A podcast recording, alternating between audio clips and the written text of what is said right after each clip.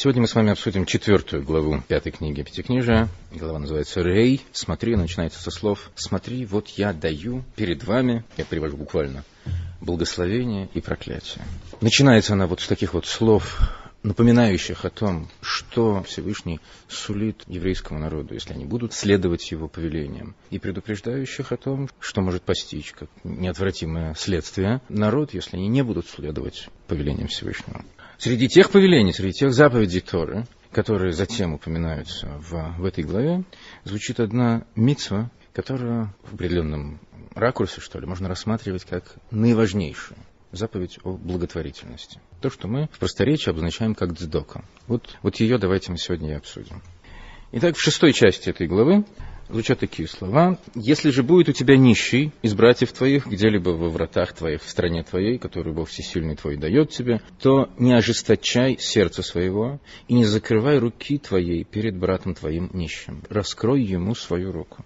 Вот так вот в очередной раз, на самом деле, это не первый раз, когда заповедь о благотворительности, о дздоке звучит в Торе, которая, как мы уже сказали, является в определенном смысле наиважнейшей заповедью. В каком смысле эта наибольшая важность проявляется, мы, сами с Божьей помощью сегодня рассмотрим. Но так, если посмотреть, взглянуть на значение самой идеи благотворительности вообще в еврейской жизни, то, в общем-то, даже для, для поверхностного взгляда будет ясно, насколько большое место в жизни общины, семьи, повседнебной жизни каждого религиозного еврея идея благотворительности занимает. А в одной книге, э, называется «Life is with people», ее написали Зборовский герцог, описывается в одной из глав бытие в Штетле, еврейском местечке, и написано, что там жизнь начинается с доки и заканчивается благотворительностью. Когда ребенок рождается, тут же его отец жертвует определенную сумму, заслугу новорожденного. Есть, например, обычай тут же отделять определенную сумму на еврейские учебные заведения, на ешиву, как бы заранее вкладывая средства в, его, в еврейское образование вот этого ребенка. Помимо благотворительности, помимо дздоки, которую родители дают просто в честь рождения ребенка. Когда та же самая душа покидает этот мир, тут же на похороны приходят бедняки, нищие, которые просят пожертвовать им заслугу вот этой, этой души. Душа приходит в ее заслугу, дается благотворительность, дается сдока. Душа уходит, опять-таки, в ее заслугу дает сдоку. Между этими двумя моментами очень много событий, как радостных, так и разного свойства, когда человек, скажем так, упирается в, в твердо протянутую руку еврейского нищего э, на любой свадьбе. В еврейском районе число таких вот профессиональных нищих, обходящих столы, примерно соответствует числу приглашенных. Нравы наших еврейских нищих шнореров давно уже стали неотъемлемой частью нашего фольклора, особенно анекдотной его части. Вот такая вот их уверенность, если не сказать наглость, она, несомненно, проистекает от внутреннего осознания значимости своей миссии. Вот мы с вами эту миссию и обсудим. На самом деле, сама идея Цдоки прививается еврейскому ребенку с, так сказать, с молодых ногтей. Если отец берет в будний день ребенка с собой в синагогу, даже он сам, когда дает сдок, сам не опустит, он даст эту монетку ребенку, чтобы сделать его посланником для исполнения этой заповеди. Тем самым ему и сообщить определенную заслугу, поделиться с ним заслугой исполнения этой заповеди, и привить еще, так сказать, использовать это как э, очередной воспитательный момент. Как пишут те же самые авторы, э, Боровский и Ярцик, что вот этот жест протягивания пожертвования просто становится чуть ли не рефлексом. Такое вот место занимает благотворительность сдока в религиозном быту еврея в общем-то, идеологическую основу этому совершенно нетрудно найти в, в нашей священной литературе. Написано в Талмуде, в трактате Баба Басра, написано буквально следующее. Цдока равновесна всем остальным заповедям. Вот так вот ни много ни мало. Рамбам в книге Мишнетора, в своем своде законов, как раз в разделе, обсуждающем законы подарков беднякам, пишет, что мы, как евреи, обязаны скрупулезнейшим образом соблюдать митцву благотворительности, заповедь Дздоки. В большей даже степени, чем все остальные заповеди, поскольку благотворительность, Дздок является своего рода отличительным признаком человека праведного и человека, относящегося к народу, родоначальником которого был Авраам Авину, про которого Всевышний сказал, ибо я знаю его, слово «знание», Всевышний говорит о праведнике, что он его знает, выражает исключительную близость этой души к Всевышнему, зная его, что он заповедает своим детям, своим потомкам о благотворительности. В Иерусалимском Талмуде заповедь Дздоки обозначается просто словом мицва. То есть ее можно рассматривать как некую обобщающую заповедь. Множество можно привести высказываний наших мудрецов о величии, о значении этой заповеди. Гдойла Дздока Шамикаревиса Загиула. Что велика Дздока, велик, велико значение благотворительности, ибо она приближает освобождение, приход Машиаха. Дздока спасает от смерти и так далее и тому подобное. То есть значение этой заповеди переоценить невозможно. Но чем она еще отличается от множества других заповедей, и мы могли бы сформулировать это в виде недоуменного вопроса, если она такая значительная, то не недооцениваем ли мы ее, я тут подразумеваю не то, что мы, так сказать, достаточно ли мы ее исполняем, а вот даже исполняя ее, осознаем ли мы ее значимость, ну, например, исполнение множества заповедей мы сопровождаем произнесением благословения. Когда мы даем сдоку, благословение при этом не произносится. Почему? Не идет ли это в разрез с той значимостью этой заповеди, которую мы с вами только что обозначили? Давайте с вами попробуем проанализировать идею сдоки, внутреннюю духовную сущность этой заповеди, самой, самой концепции благотворительности, пожертвования и так далее. Сколько там еще синонимов можно к этому подобрать. Значит, можно, в принципе, провести своего рода классификацию благотворительности, дздоки. Когда речь идет о возведении храма, возведении святилища, еврейскому народу предписывается совершать приношения для возведения храма, то при этом Тора следующим образом делает повеление об этом приношении. И вот это приношение, которое вы возьмете у них, у евреев, совершающих приношения в храм, значит, следующее. Золото, серебро и медь. Вот эти три ценных металла, они на самом деле обозначают собой три уровня благотворительности, три вида пожертвования или три уровня исполнения этой заповеди о благотворительности. В комментарии Дас Кейнем на Пятикнижие, вот как раз на тому фрагменту, где говорится о возведении храма и о трех видах приношения, которые евреи совершали, говорится следующее, что в соответствии с этими тремя уровнями приношений, золото, серебро и медь, в соответствии с этим существует три типа благотворительности, три вида дздоки. И Даас Кейнер следующим образом обозначает это. Когда человек, находясь в добром здравии, делает пожертвования, это соответствует золоту. Когда спонсор жив-здоров и при этом делает пожертвования, это золотая дздока.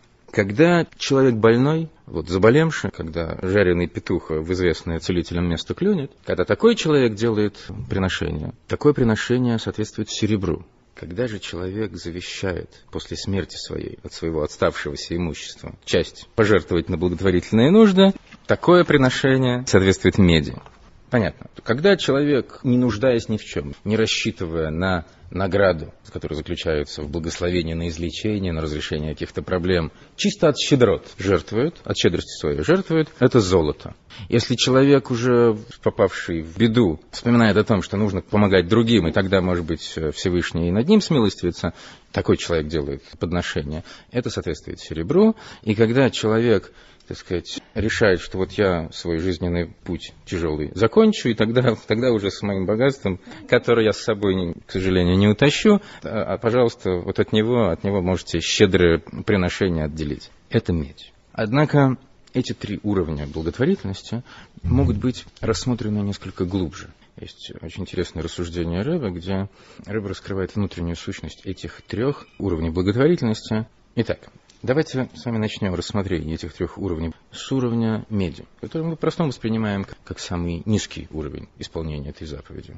И, в общем-то, смотрите, в Даус Кейнем приводится пример, когда человек завещает после своей смерти, чтобы его имущество, определенная часть, была пожертвована на благотворительные нужды. Что это означает? Давайте посмотрим по сути, что это означает. Что человек признает, в принципе, необходимость благотворительности, как бы понимает важность ее, но он не хочет быть каким-либо образом в своих материальных интересах ущемленным этим благим делом. Вот когда для него все, все материальные интересы в этом мире закончатся, тогда из его имущества пускай будет совершено это богоугодное дело. То есть человек себя дистанцирует от непосредственно акта совершения благотворительности и позитивного эффекта, который при этом происходит. То есть что вот этим примером подсвечивается? Идея о том, что дздока, дздока это то, в чем нуждается получатель Потому что в данном, вот в данном, ну, можно сказать, в некотором смысле экстремальном примере, даритель, а, донор, спонсор уже как бы не существует в тот момент, когда само действие производится.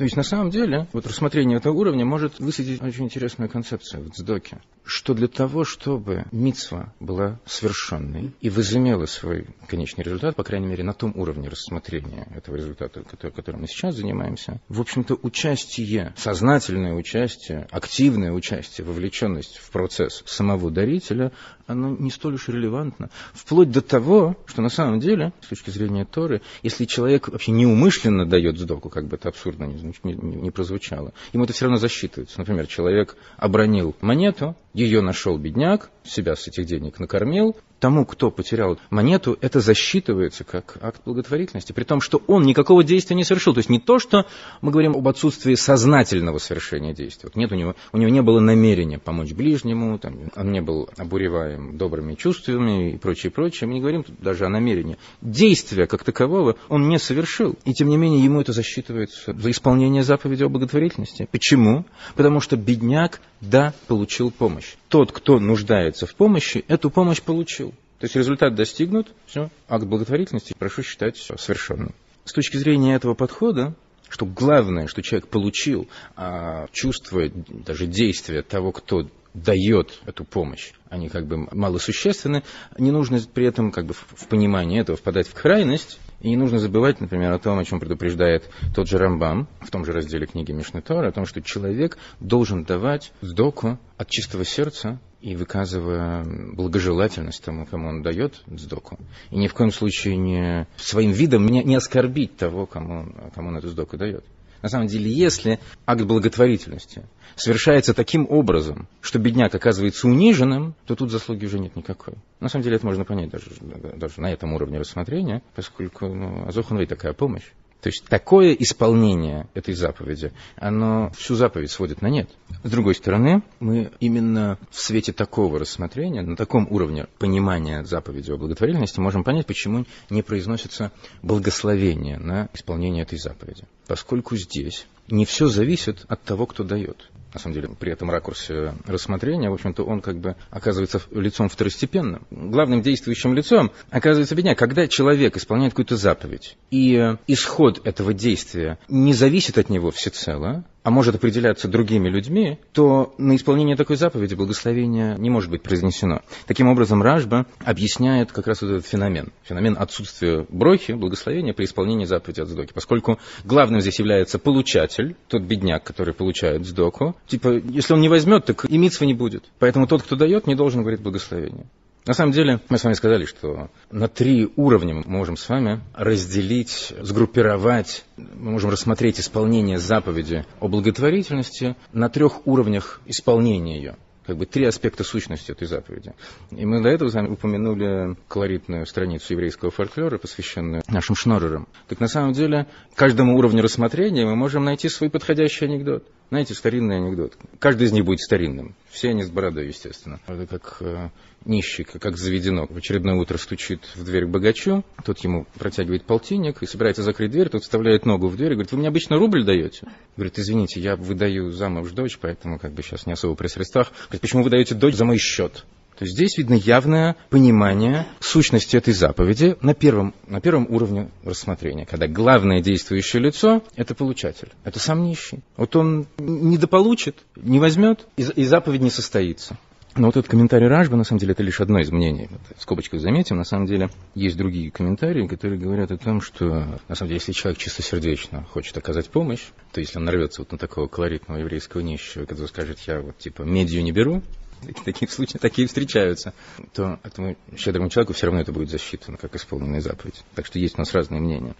Но, по крайней мере, мнение Ражба соответствует нашему начальному уровню рассмотрения сущности этой заповеди, где главным действующим лицом оказывается, не главным действующим лицом, а главной заинтересованной, что ли, стороной, стороной, которая получает пользу, оказывается, скажем так, облагодетельствованной этим актом благотворительности. Ну, достаточно тривиальный, как бы ожидаемый подход. Кто является заинтересованной стороной в акте благотворительности? Вот тот, который называется нуждающимся. Он нуждается в помощи. Когда ему помощь оказывается, он удовлетворен. Однако не все так просто. Следующий уровень исполнения этой заповеди, который соответствует серебру, вскрывает на самом деле еще один пласт смысла этой заповеди. Уровень, на котором заинтересованной стороной оказывается дающий тот, кто оказывает помощь. В Талмуде, в том же трактате Баба Басра, который мы с вами уже цитировали, рассказывается о том, как э, Турнус Руфус задал вопрос Раби Акиве, которого он же потом э, предал мучительной смерти. Задал ему вопрос о том, что если Бог ваш любит бедняков, для чего он держит их бедняками? Почему он их не обеспечит всем необходимым? Зачем он сотворил бедняков?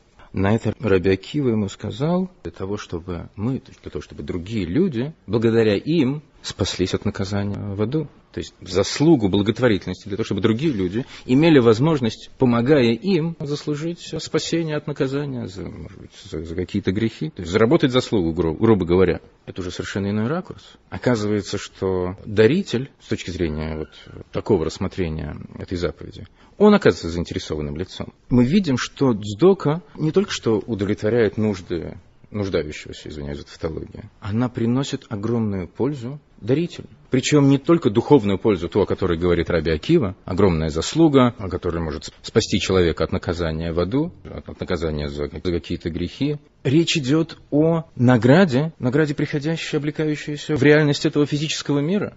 Мы с вами уже приводили высказывания мудрецов о том, что Дздока спасает от смерти.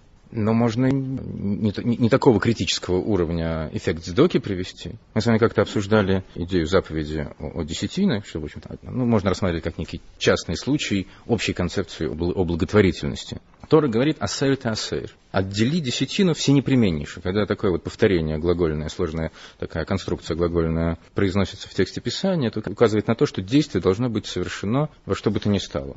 Обязательно. Вот это повторение интерпретируется мудрецами Талмуда «асэр ты асэр», обыгрывается родство корня, обозначающего отделение десятины, с корнем, который имеет смысл богатства. Тот же самый корень, те же самые буквы. Асейр, шем, ты ашер. Отделяй десятину, чтобы разбогатеть. В свое время, если не ошибаюсь, у нас уже звучала история э, из трактата Тайнис, из, из Талмуда, о том, как Раби Йоханан встретился со своим племянником, сыном покойного Рейшлокиша, и задал ему вопрос, какой сегодня ты выучил наизусть стих из Писания. Так вот, ребенок ему процитировал именно этот посок. Асыр ты асыр. И э, ребенок спросил у Раби Ейхана, своего мудрого э, дяди, объяснить ему смысл этого посока. И он привел ему это объяснение. Отделяй десятину, чтобы разбогатеть. Ребенок просил его, а откуда это следует? На что дядя ему сказал, поди проверь. То есть поди, отделяй десятину, и ты увидишь, как оно работает. Ребенок сказал, ну ведь нельзя же Всевышнего испытывать. На что ему Раби Йохан сказал, что в этом случае сам Всевышний говорит, но безойс, испытайте меня в этом. На самом деле, вот эта вот деталь совершенно потрясающая. Рамбан Нахманит в своем комментарии как раз к пятой книге Торы рассуждает на эту тему о том, что в принципе существует запрещение испытывать Всевышнего, полагаться на, на чудеса, ожидать от Всевышнего, что он раскроет себя, даст как бы через щелку, подглядеть за собой через чудеса для того, чтобы, так сказать, укрепить нашу веру, или строить нашу веру на ожидание наград, благополучия и прочее, прочее. Я помню, в начале 90-х, что ли, нам в Ешиму приходил парень, который, как оказалось, был в евангелической секте. Они там во время ханукального концерта литературу раздавали. Помните, был первый ханукальный концерт в Кремле. Так вот, потом он стал приходить в синагогу. В конечном итоге, забегая вперед, парень пошел учиться в Ешивы, но я помню, как-то он мне сказал про пастора, какой у них убежденный пастор, говорит, вот мне вот он, да, ну, там, их не боженька, он мне все дал. Жену красавицу, там, полный достаток и прочее, прочее. Вот велика моя вера в тебя.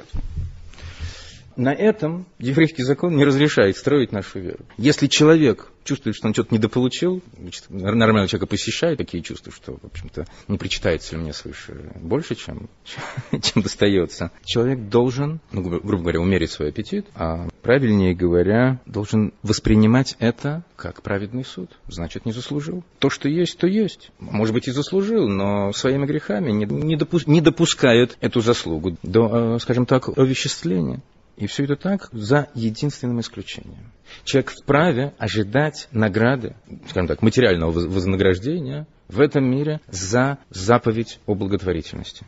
Об этом сам Всевышний прямым текстом сообщает нам в Торе. Разница здесь, как объясняет Нахманит, Рамбан, на самом деле очевидна, поскольку награда за все остальные заповеди, она главным образом соотносится с уровнем духовным.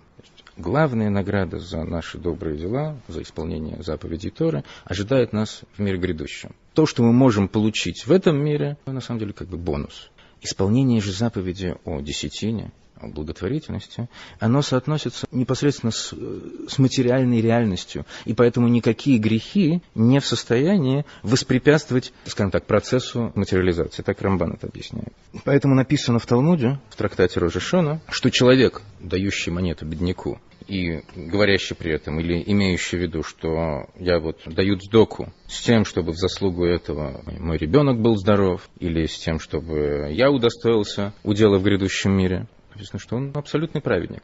В данном контексте слово «абсолютный праведник» используется в том смысле, что он, как бы сказать, имеет полное право на это рассчитывать. И его митсва, митсва благотворительности, исполнена абсолютным образом. Хотя, казалось бы, мы можем усмотреть в этом шкурный интерес. Такая вот уникальная митсва, о которой Всевышний не только говорит, испытайте меня, вы увидите, увидите награду за эти добрые дела. Во множестве, во множестве книг перечисляется, какого рода заслуга приобретается человеком, исполняющим заповедь о благотворительности. Написано даже в своде закона, написано, что человек, проявляющий милосердие к другим людям, удостоится милосердия Всевышнего по отношению к самому себе. Человек в заслугу заповеди о благотворительности удостоится праведных богобоязненных детей, и богатства, и уважения, и так далее, и так далее. Чего только не сулится свыше нам за исполнение этой заповеди. Не говоря уже о том, что помимо духовного вознаграждения, которое влечет за собой исполнение этой заповеди, спасение от, от всяких э, духовных невзгод на том свете, не дай Бог, помимо материальных благ, которые Всевышний не замедлит послать человеку, исполняющему эту заповедь, на него самого эта заповедь оказывает благотворное воздействие. В прошлый раз, когда у нас заходила речь о благотворительности, мы тоже обсуждали различные уровни, что ли, исполнения этой заповеди, несколько в ином ракурсе. Мы сравнивали, например, различные нормы, установленные еврейским законом, для исполнения заповеди о благотворительности, скажем, что 10% это, это минимум, а, как пишет Рамбам, 20% это максимум. Больше, больше человек не должен отдавать, иначе он сам, так сказать, пойдет по миру. Но это зависит от того, с каким намерением человек исполняет. Если только для, так сказать, для галочки, чтобы исполнить заповедь, окей, поскольку речь идет о нем самом, исполняющем эту заповедь, значит, мы рассматриваем это с точки зрения оптимальности для него совершения этого дела. Если же для него главным намерением является помочь ближнему, тогда он может выйти за рамки этих 20% если он имеет, на самом деле, намерение нечто гораздо более высокое, а именно спасение души своей, то это ничуть не хуже трат на излечение тела. На самом деле даже лучше, если в случае, когда, не дай бог, речь идет о спасении жизни человека. Человек не посчитается ни с какими затратами, ни на врачей, ни на лекарства, ни на что, чтобы спасти свою жизнь. Если, когда речь идет о спасении жизни физической, для человека нет никаких лимитов, сколько он может потратить, сколько он должен оставить. Так уж тем более, когда речь идет о спасении души, когда человек осознает свою ущербность, понимает, опять-таки этому должен предшествовать э, суровый анализ самого себя и понимание необходимости исправления, так вот, пожертвование, сдока, благотворительность, она да в состоянии принести человеку искупление.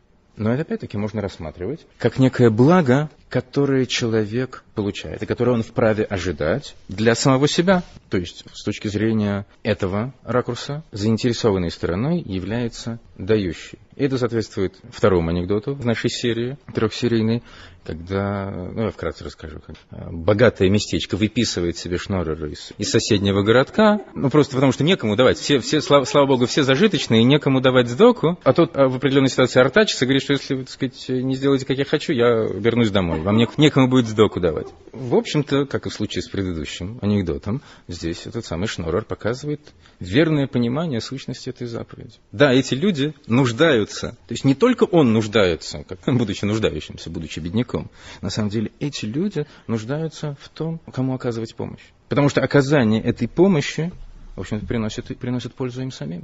То есть, исходя из этого понимания, мы тоже должны прийти к осознанию необходимости о том, чтобы а, оказывать помощь, э, давать сдоку с улыбкой на лице, но в данном случае улыбка на лице уже оказывается продиктованной, обусловленной пониманием того, какое благо это, это действие сулит нам самим. Но есть еще третий уровень Третий уровень, который соответствует золоту. Который соответствует третьему анекдоту в нашей серии. О том, как э, два нищих, обходя значит, свои территории, спешат на какую-то свадьбу.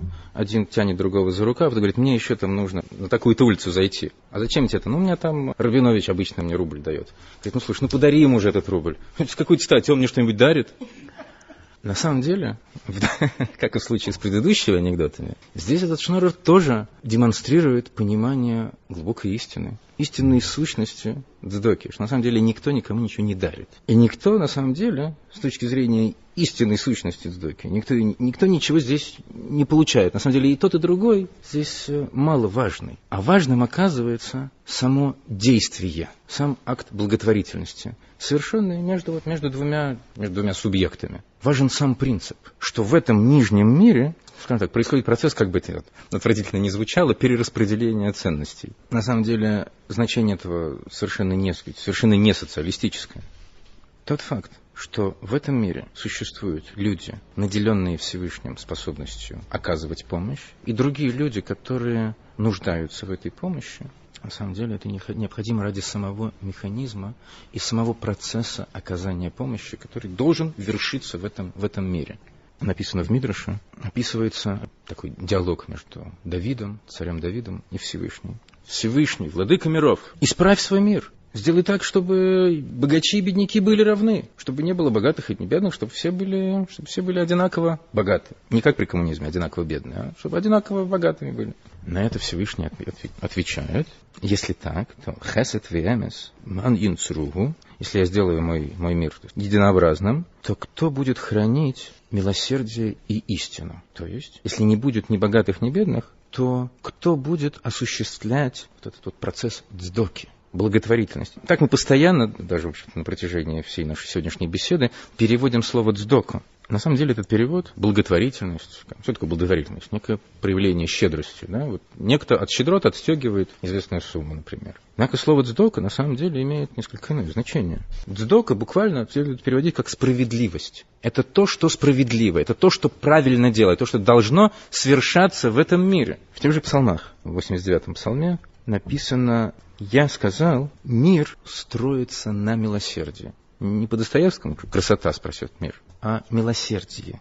Именно это то, на чем зиждется мироздание. Это можно понять в свете объяснения, которое приводит один из величайших каббалистов, Раби Хаим Виталь, ученик Аризаля. В своей книге Эйцхайм он, он пишет, что Всевышний возжелал сотворить этот мир для того, чтобы оказывать милосердие, если можно так сказать, проявлять свое милосердие творением для того, чтобы его доброта, его милосердие проявлялись, для того, чтобы добро могло проявиться, нужен получатель этого блага.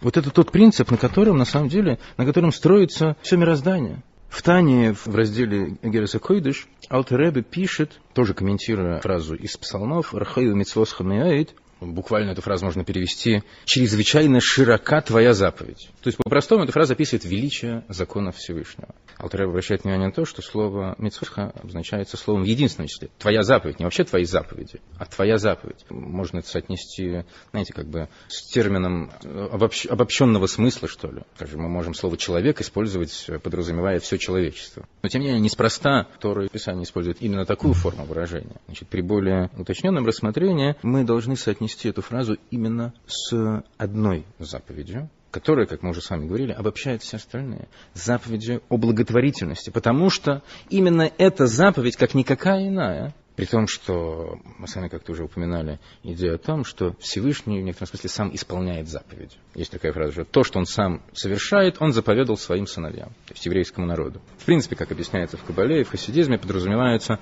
совершение неких духовных процессов, которые как бы параллельны тем действиям, которые совершаем мы в этом мире действием по исполнению заповедей. Когда мы совершаем заповеди, мы тем самым спускаем в действие определенные духовные процессы, привлекающие, приводящие жизненность, божественный свет в этот мир. Но заповедь от Сдоки, как никакая иная заповедь, заслуживает этого термина «божественной заповедь». Поскольку это то, что Всевышний, не просто то, что Всевышний э, совершает сам, это то, на чем зиждется все мироздание. Всевышний поддерживает все мироздание, каждую букашку, каждый, каждый атом, каждый квант этого материального мира в существовании не будучи никому ничем обязанным, по своей доброй воле, в качестве чистого милосердия, абсолютно бескорыстного милосердия.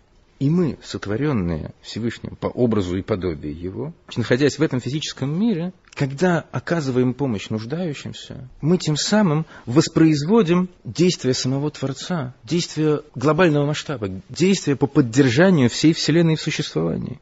Подобно тому, как исполнение нами всех остальных заповедей активизирует определенные духовные процессы в высших мирах, которые привлекают божественный свет в этот мир, собственно говоря, благодаря, то есть благодаря нашему служению в этом мире вся Вселенная существует. Поддерживается существование, говоря уже о том, что благодаря нашему служению привлекается свет наивысшего уровня, который воздействует изменяющим образом на саму природу мироздания, то благодаря чему в конечном итоге весь мир достигнет конечной цели своего сотворения. Но исполнение заповеди от Сдоки имеет совершенно особое значение. Совершенно потрясающая фраза есть в книге Зогар, в самой книге Кабалы, как вы знаете, в разделе соответствующей главе Торы Койсуй. Раби Шимон расплакался и сказал, «Горе людям, никогда не задумывающимся, не понимающим, не уделяющим внимания славе Господа, славе своего хозяина, своего господина. Кто вызывает имя Хашема, речь идет о высшем имени Всевышнего, то есть кто как бы включает его, кто вызывает его к действию, каждый день, ежедневно, тот, кто дает дздока бедняку. Понимаете, каким значением обладает простой акт благотворительности? Опустить монетку в протянутую ладонь. Ведь имя Всевышнего, тетраграмматон, суммирует собой, обещает всю, всю структуру мироздания все устройство высших сфер, всех каналов трансформации божественного света, благодаря которой этот мир ежесекундно творится, это все обобщено в четырехбуквенном имени Всевышнего. И вся эта система в общем активизируется благодаря вот этому простому акту благотворительности, помощи другому человеку. Если каждая из заповедей оказывает воздействие на определенную, на определенную область мироздания, определенный э, слой в духовных мирах, активизирует определенную часть этой структуры высших каналов, то свершение благотворительности, акт дздоки, оказывает воздействие на, на всю эту структуру целиком. В этом ключе можно понять фразу наших мудрецов о том, что дздока равновесна всем заповедям Торы.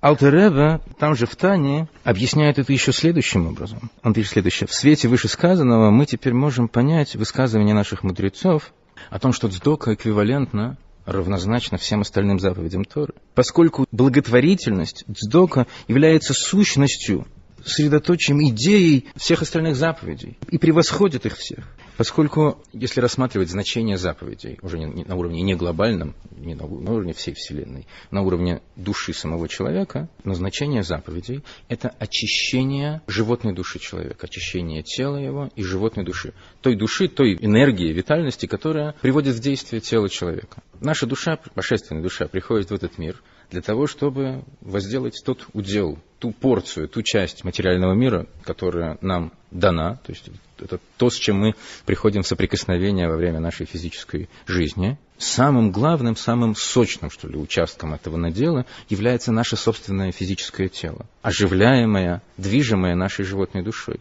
Это то, что нужно осветить, облагородить в первую очередь. И каждая из заповедей соотносится с определенной частью, с определенным аспектом нашей животной души и, соответственно, с определенным аспектом нашего тела.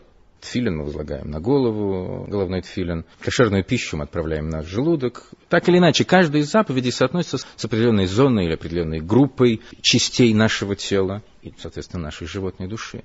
Дздока оказывает воздействие на всю систему нашего физического бытия целиком. Потому что вот в, в той монетке, которую мы протягиваем от щедротли или каким-то, каким-то иным соображениям в качестве акта помощи нуждающемуся, в этой монетке заключен труд человека, заработавшего эту деньгу. Труд, в который был вовлечен весь он сам, даже если эти деньги ему достались, не знаю, задарма, в наследство, все равно этот аспект присутствует в, в акте благотворительности. Потому что он, грубо говоря, эти деньги мог бы сам проесть. Они могли превратиться в часть его собственного тела, стать частью его самого. То есть он всего себя так или иначе вкладывает в акт помощи ближнему.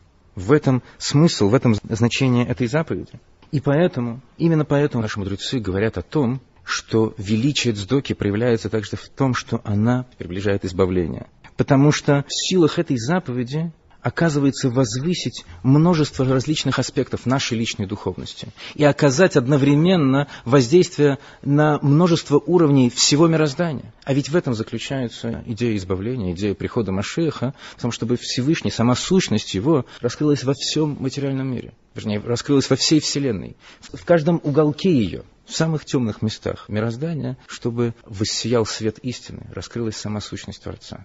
И никакая иная заповедь не обладает такой силой воздействия на мир, очищения мира и возвышения его, как заповедь о благотворительности.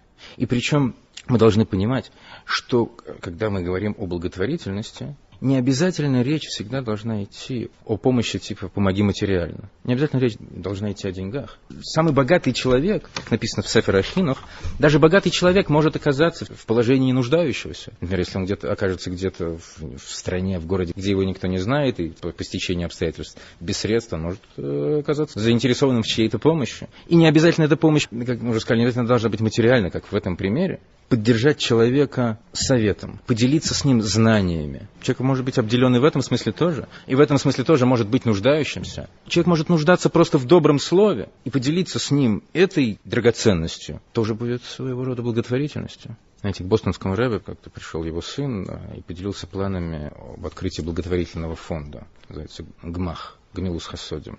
Существуют фонды, из которого люди могут брать взаймы, будь то деньги, будь то какие-то какие предметы, например, во многих общинах есть гмах предметов, необходимых для, для детей. Люди, которые, там, не знаю, перестают пользоваться детскими колясками, одеждой или еще чем-то, жертвуют это вот в такого рода фонды, чтобы люди нуждающиеся могли при необходимости взять это оттуда. Значит, сын обратился к бостонскому рэбе за советом, какой гмах, как, какого рода фонд ему открыть. Бостонский рэбе посоветовал, давай людям на прокат уши в наше время это такая большая ценность. Уши готовы выслушать. Тоже помощь. Большая помощь поделиться добрым словом.